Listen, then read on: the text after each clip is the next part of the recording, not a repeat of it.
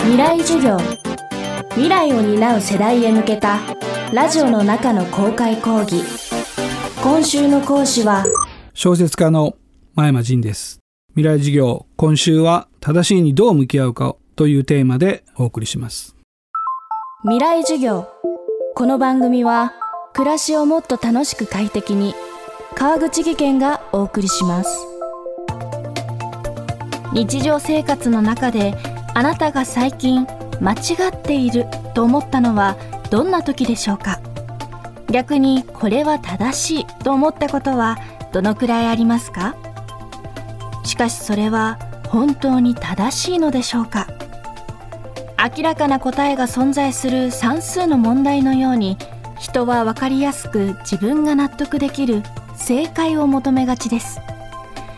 では複雑化多様化する社会の中で正しいってどんなことなのでしょう？今週はハゲタカやマグマなど社会の常識を問う作品を発表してきた小説家真山仁さんにあちこちで見聞きする正しいという概念について伺っていきます。未来授業1時間目。テーマは人はなぜ正しいを求めるのか。まずは今正しいという言葉が満ちている理由について伺いました。きっかけは2011年の東日本大震災だと思ってます。震災というより原発事故ですよね。原発事故で多くの人が原発安全だって言われていたのに事故が起きてこれ騙されたって言い始めたんですね。さらに震災の時に一番その最初連絡できるようにできたのがツイッターだったので、まあ、SNS がちょうどそこで普及するきっかけにもなった。そこで騙されないためにどうしたらいいんだろうってなった時に多くの人が SNS でこれが正しいんだって言い始めたんですね。そこから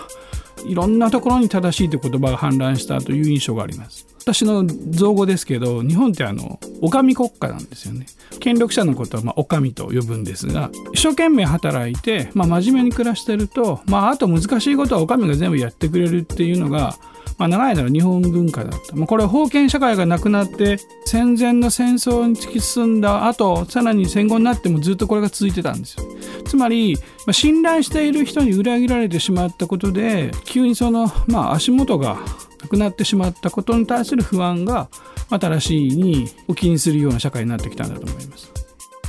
多くの人の人生観を変えたあの出来事以降正しいという概念が求められた原因はこれでした。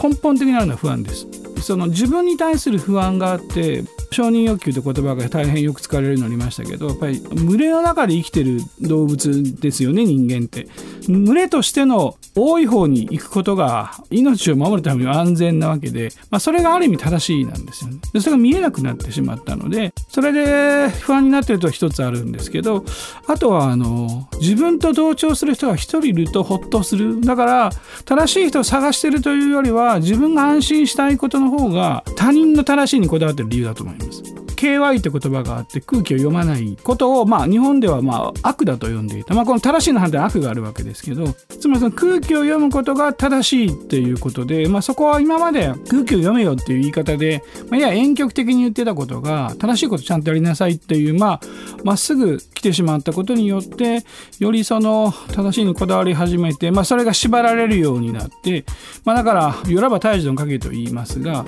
積極的に発言したかったわけではないんですけども逆にあの発言することも正しいことになってしまった。SNS をやらない人というのがこう群れの中でレアになっていくと発信する時は正しいことを言わなきゃいけないっていうまあそういう自分の中で自分を呪縛に陥れていったってことが多分大きいと思います、ね、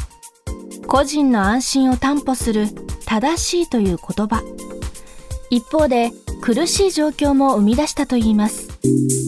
日本人はいいことすることを正しいだったんです。ところが人間って猜疑心が強くなるとこう全てがこう自己否定になっていくんですね。自己否定を唯一肯定できるのはあなたは正しいよあるいは私は正しいよっていうこの2つの暗示がないと生きてられなくなった。だからこれはあの未来が見えなくなってしまったっていうのが社会的背景に一つあるんですよね。まあある意味未来に迷い始めた時の一つの道しるべとして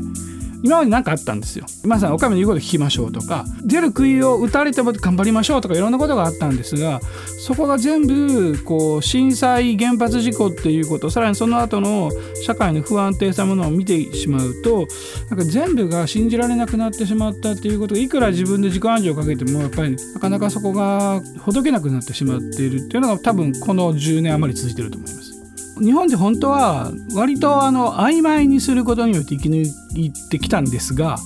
表面上白黒つけるの好きなんですよ。ところがおそらくですねもう40年ぐらい前からですね価値観の多様性って言い始めたんです。つまり一つのことだけを正しいって言ってると、まあ、社会がだんだん弱くなると。あるいは外国はもう多様性は当たり前だとなってると。ところが日本社会が大変物社会、まあ、単一を大事にする社会でしかもまあ震災の時につながろうとかさらにこう単一を強化してしまったんですよね。でそうするとえなんであんなところで応援することだけで被災地が応援できるのっていう疑問っていうのが本来自由にしゃべることが多様性なんですけど非国民って言われるようになるかもしれない。まあ、これはコロナになってさらに自粛っていう言葉だからですね生物多様性だけではなく人間の多様性を少しその大事にしましょうっていう機運が起きると必ずそれと逆方向の社会現象が起きるっていうのが波状攻撃できてるので、まあ、そうすると沈黙するか寄り添うかしかなくなってしまってるんだと思いますね。未来授業。今週の講師は小説家の真山仁さん。今日のテーマは人はなぜ正しいを求めるのかでした。明日は正しいとされることに違和感を持つ意義について伺います。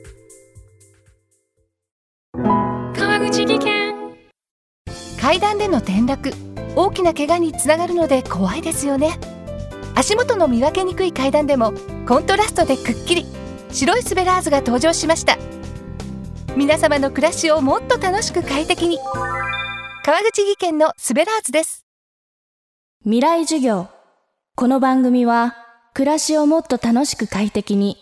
川口技研がお送りしました。